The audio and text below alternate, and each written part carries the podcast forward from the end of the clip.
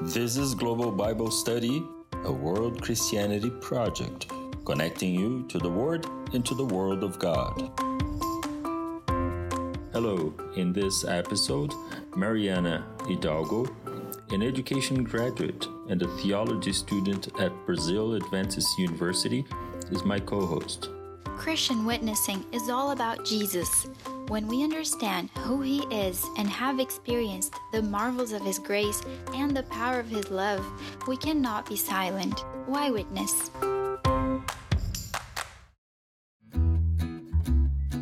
To discuss why witness, we welcome Dr. Johnny Ramirez Johnson from Puerto Rico. He is an alumnus of Harvard University and currently works as a professor of anthropology at Fuller Theological Seminary in California, USA. Pastor Hezron Jacob from India, a graduate student at Brazil Adventist University, enrolled in the missiology program. He and his wife have worked as missionaries in Lebanon for the last three years. Miriam Stoikov from England. She is a pastor's child who has lived in Ireland, Germany, Russia, and the USA, and is now the director of the English Language Center at Newbold College, England.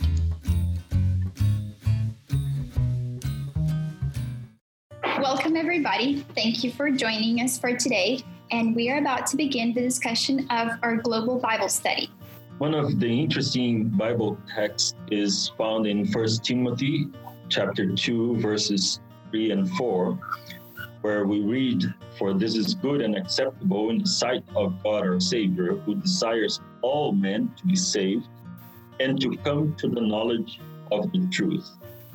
Dr. Ramirez, does God need us in order to save people or not? And uh, then what is really our role in uh, witnessing and uh, God's mission? Well, Dr. Diaz, you began with a very small, insignificant question. that, that question you pose has, like most realities that we confront, more than one side.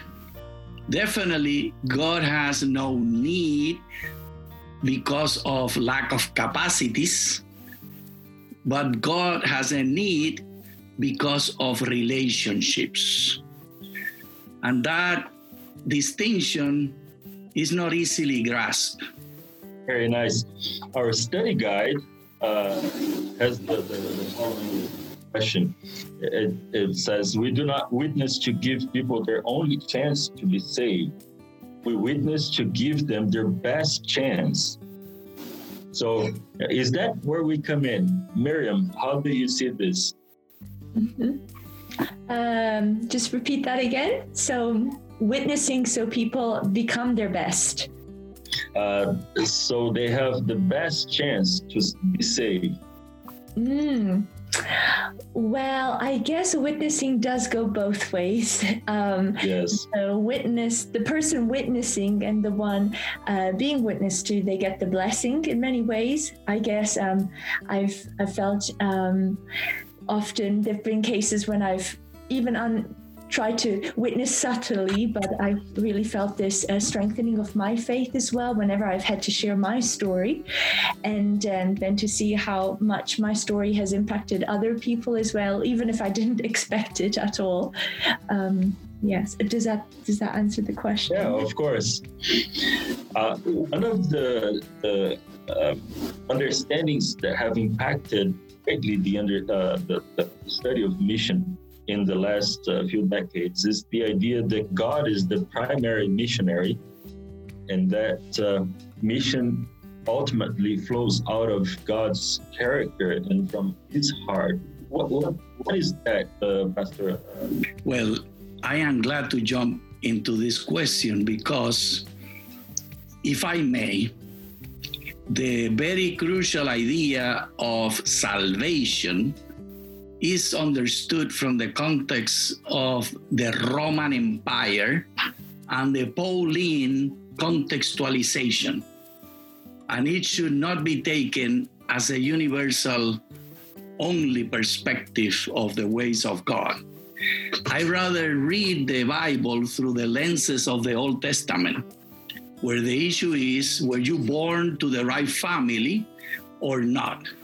And if you were not born into the right family, how do you get into the family? And not a question of deciding salvation or not, but a question of deciding relationship, being in relationship or not.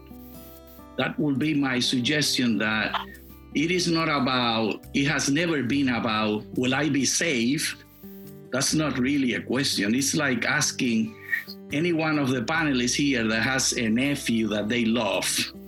If they were to be asked the question, do you want to do something good for your nephew or your niece? Or if they have a son, or if you are already in having grandchildren, that I don't think any of you are, uh, there's no issue. I will always do anything and everything from my grandchildren. It is a question of quality of relationship. That's where we come in. Pastor Hezron, you've worked yes. as a missionary, and uh, mm-hmm. I'm uh, here wondering when you understand that God is the primary missionary, the, the most the one most interested in uh, saving people, as Dr. Ramirez was uh, referring to now. Uh, what are some of the implications of this in real life? How does that affect the way you go about witnessing to other people? Yep. The, the first of all, I believe the willingness to witness is a decision that uh, each one must make. So, um, your own testimony is the best way you can share. It's not just the Bible truths, and uh, broad mindedness to listen carefully to the other i think that is the that is an uh, imperative factor in the soul winning process. And uh, you know god, god he he doesn't want us to bear the entire weight on our shoulders. He he wants us to uh, work alongside him you know? And uh, so jesus is, is the primary focus and he's always there for us. And uh, that's how we can go about doing the work and he's always there and um, and as we share i think uh, uh, miriam that's that's her name she said mm-hmm. it, it, it's it's a two-way road you know it strengthens our faith uh, our spirits will be revived and uh, our faiths will be bolstered as we go forth to tell others mm-hmm. I love what Pastor Johnny said about bringing the gospel to people, about being bringing relationship to them and being connected to them, because that's really what it's all about about making our family, our the family of God, bigger. And I would I'd like to ask Miriam about, in your personal experience, what do you think are some demonstrations of that love that you have witnessed or that you have experienced in your own life when witnessing? Mm. So I've always, well, I've always admired my parents. So they're missionaries, and my mother is a very bold woman. She doesn't mind speaking boldly um, about her faith. But for me personally, I've, um, yeah, it's uh, it hasn't been easy. I, I think I've had to find different ways of witnessing that are maybe more natural to me. Um, so for me, it's been a lot about action. So I guess um, um, Mariana, you might remember at your time at Newbold, but we used uh, we um, used to visit the homeless in in London, and on a weekly basis. And I, I think for me that was uh, one of the, the biggest ways that I had the opportunity to witness and to see the effect immediately. Um, sometimes witnessing takes time, um, but this was more of a, a, an immediate effect. And I think if, if I had answer the question, what was the most impressive demonstration of love that I have witnessed, um, it would be there was I remember one evening, it was one Friday evening, it must have been autumn, a bit colder. And we split into different groups to visit different parts of London. And then um, we, we, were approaching the end of the night, and one of the group leaders, um, well, we all came back, and I noticed he didn't have his shoes on. so um, yeah i think that's something that stuck with me because he didn't lose his shoes let me just clarify he gave his shoes to a homeless person so i think that's something that really stuck with me um, and was um, it was yeah an example to me mm-hmm. Dr. Ramirez, so would you say that the main reason or motivation for us to engage in God's mission would be related to his love? It should be selfish. Our main motivation for engaging in mission should be selfish, just as selfish as God is. God cannot withstand not being in relationship with each of us. Each of us are so unique that it is selfish interest. God wants us all. That's the beauty of Philippians chapter 2 and the last two verses give the climax and the purpose of the salvation enterprise so that every knee will bow before Jesus. If Jesus had said it, he would have said that everyone would be seated around the table of the banquet. But Paul loved the imperial things, so he made everybody bow. Probably we would be bowing before we eat, sit to eat. Jesus would have focused on the sitting along the same table.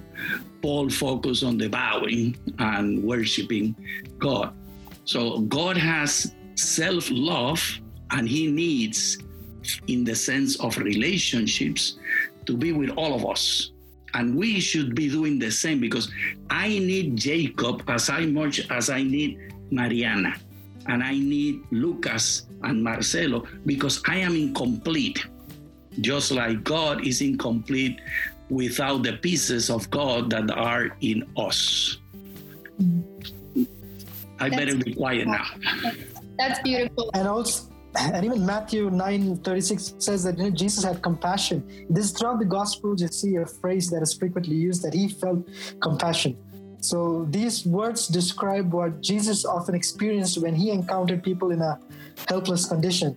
So we, when we go about reaching people, the unreached, whatever we call, we we need to have the same compassion and that selfish uh, love that Jesus had, you know, to go about reaching the unreached. And Pastor Hezron, what suggestions would you give for young people to go about experiencing this outflow of God's love through their lives? Um, well, the, the, the, first thing that, uh, depending on the people that you reach, uh, most young people they are very dynamic and they love uh, making friends. Uh, so I would say that you could always uh, my friends here know that I love uh, being invited at home for a meal. and, uh, you know, working for salvation, for the salvation of the lost, is, a, is integral to our conversion process. This is this thing is integral to our conversion process. So with that in mind, God is going to work two ways. And the first thing we're going to do is like we're going to understand the person whom we're going to meet from his context what what he likes and uh, not just go about religious conversation probably it should be football or something that he likes invite them for a meal and that that that's gonna that's that is something that would you know communicate to him and then uh, build bridges with the common points that they have probably with this belief especially we have to be cultural sensitive uh, the young people who are who are preparing to be missionaries or who are already missionaries in a, another culture that is not their own, they have to be very cultural sensitive to know uh, the kind of baggage that they have, uh, which is very important so that we would be able to uh, contextualize the, the gospel message in a way that he understands. So uh, this is very important. And uh, friendship is everything. You know, Jesus went about, he, he is a friend of everyone friend of sinners. He sat and ate with everyone you can imagine. So I think we should, when we follow these examples that Jesus did, it's it's it's going to be fine. And He's there with us. You know, He's the chief master, the guide. And when we follow Him, everything comes well. It is going to be a success.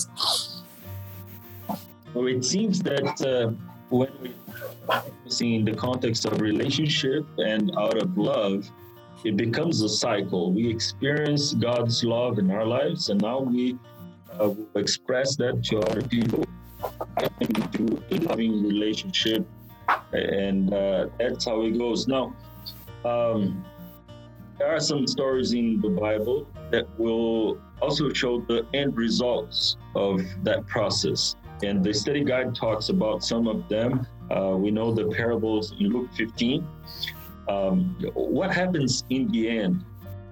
Yeah, just as in when people come in contact with the gospel, their lives are transformed. And in the Bible, we have many um, many stories where this happens, and our study guide talks a lot about this. And we just wanted you to share for the end of this. So we talk about it's important to witness, and then what happens when we do it? What are the impacts that we can create in people's lives? Okay, I, I love the question.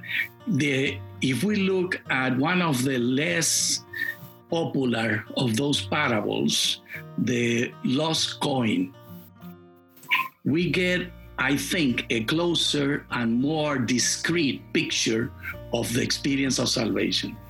The coin has no idea it is lost. So it's all about the woman who is looking for the coin. She's the one that has the party. Well, that woman represents God. Any parable that puts God as a woman, I love that parable. It's going to be deeper and it's going to be full of meaning to exploit.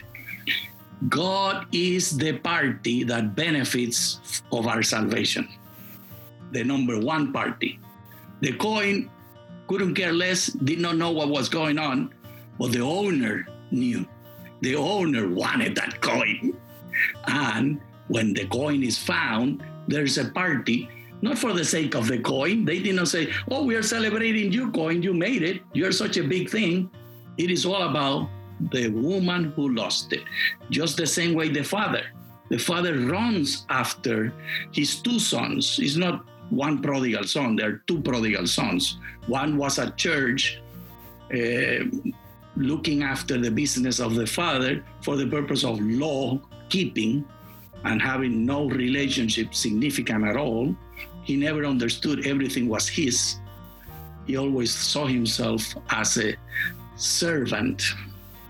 It is always about the father, it is always about the woman who lost the coin, it is always about the shepherd. It is God's self interest. It is selfish, as selfish as a father doing anything for a child. And this love is as selfish as we being willing to go to a cross to satisfy the self interest. When we go to different countries and we learn from different cultures, we realize that everyone, every culture has its own uh, own ways of celebrating life. I'm curious, uh, Miriam, you've lived in different countries. What are some of the interesting ways of uh, people uh, just celebrating life and partying that you have witnessed in your experience? Is there anyone that jumps to mind? Mm. Well, I think in general it's a very big party, isn't it? Yes. so, uh, yes, very often, uh, I guess the people I know they would have a, a a big party, invite friends. So you want to share this special moment with people. Um, gifts depends on your love language, really. Yes. So um, yes, um, other things. Maybe also traveling. Some people like to um, just spend celebrate these moments alone, meditating, reflecting on their life. So it depends. How about in India, Hezron? Yeah, so invite probably everyone you have come across in your life, not necessarily the ones that are really close.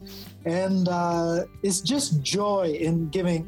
Uh, you know, uh, I this few months ago we went to India and uh, to show our little child to our parents. Uh, she's just uh, she was just three months back then, and you see that people who have, haven't seen us, whom I don't even know, have given several gifts uh, expensive gifts, and uh, so that's that's something you know they love giving and sharing in our culture.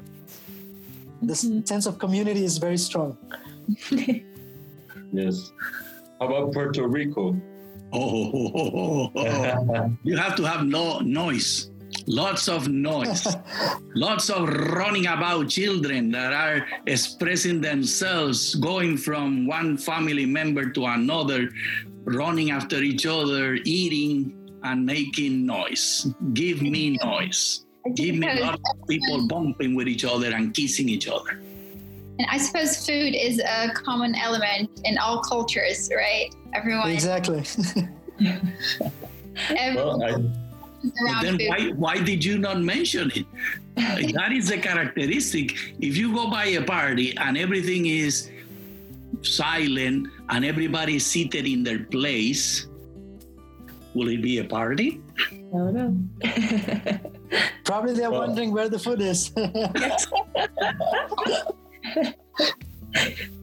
I think as we we're coming to our conclusion of our time together, uh, there's a last question we wanted to pose here.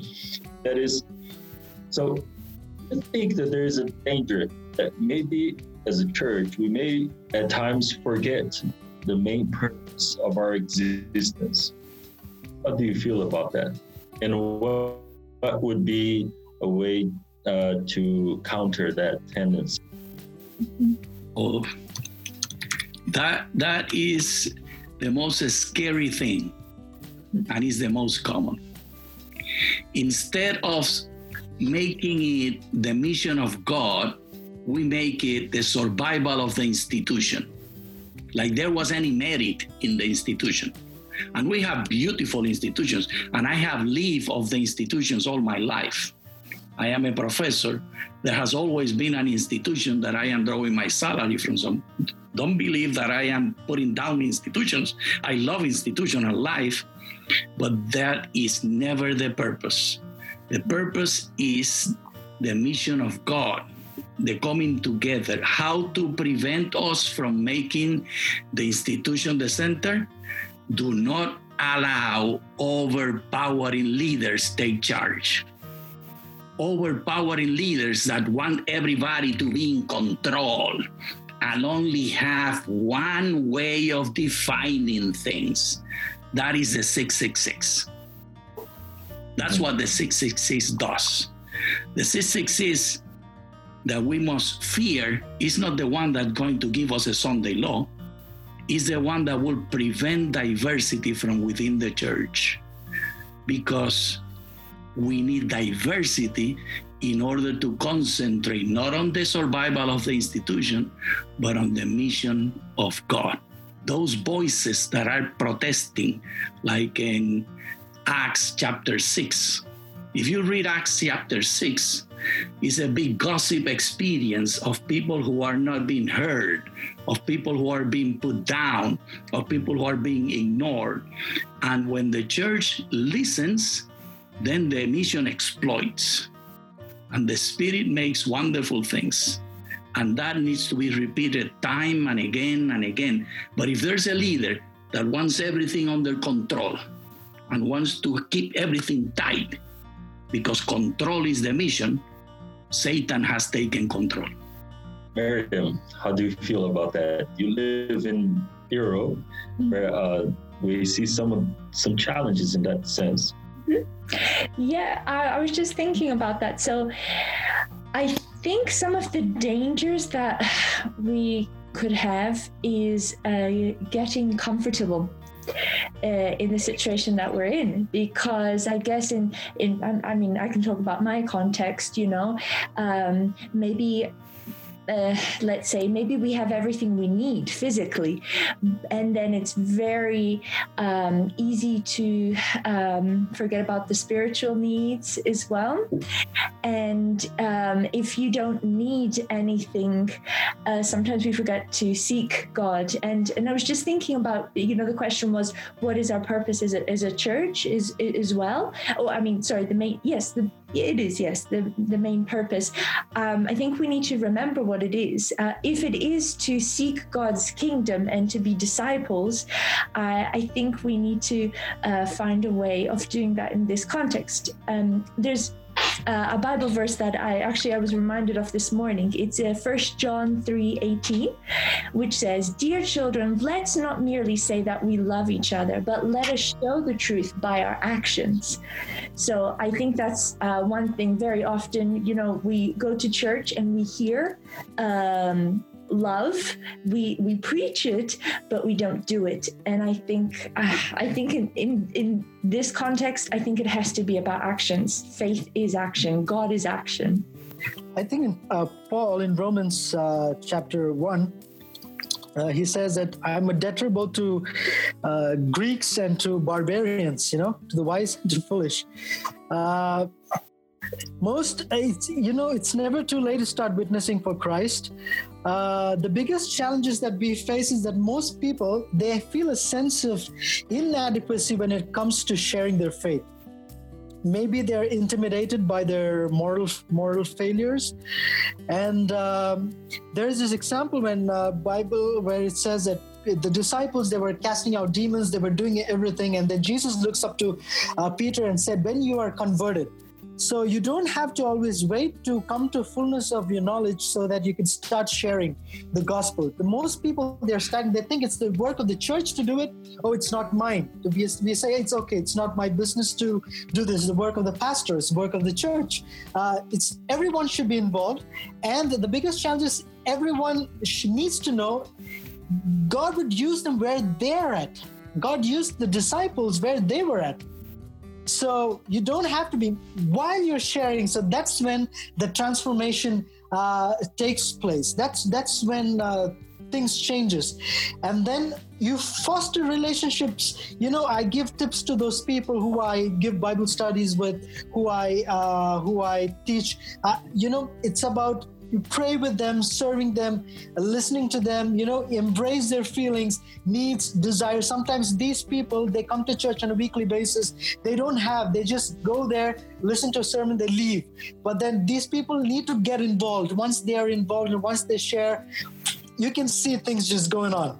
The biggest challenge is like we need to motivate, we need to make our people to get involved. And the need that they need to know, they have to start sharing the gospel where they're at. God is going to use them. That's beautiful. Thank you. And before we close, thank you so much, everyone, for participating and for the wonderful inputs you have given to us for this conversation, for the discussion. And we want to establish a tradition here of learning how to wish happy Sabbath in different languages. So, Pastor um, Dr. Ramirez, could you please begin saying happy Sabbath in a language of your choice, and we will each contribute with something. Feliz Sábado. Okay, well, happy Sabbath and Sretna Subota. What I would say to in two languages, one in Arabic, uh, that's where I served for three years in one of the countries in the Middle East. Sabt Sayyid is uh, Happy Sabbath in Arabic, and uh, I would want to say Oivunal Nalvartukal, which is in Tamil. Well, thank you so much. Um, so to end, I think we can say Feliz Sábado from Brazil. And Feliz Sábado. Guys, thank you so much. And I think this is it. And have a blessed week. And also for the people hearing us or watching us, we will have an Instagram account also, which is World Christianity at World Christianity. And there you can follow and have exclusive content and follow us for, for the next lessons of the following weeks. So we will be presenting for the whole quarterly, and we will be very glad to have you all in this journey with us. On behalf of our producer, Lucas Moreira, and all of us, thanks for joining Global Bible Study. We highly recommend that you study this topic in depth with your study guide. Don't forget to follow and interact with us on social media on Instagram at World Christianity. Until next time, be global.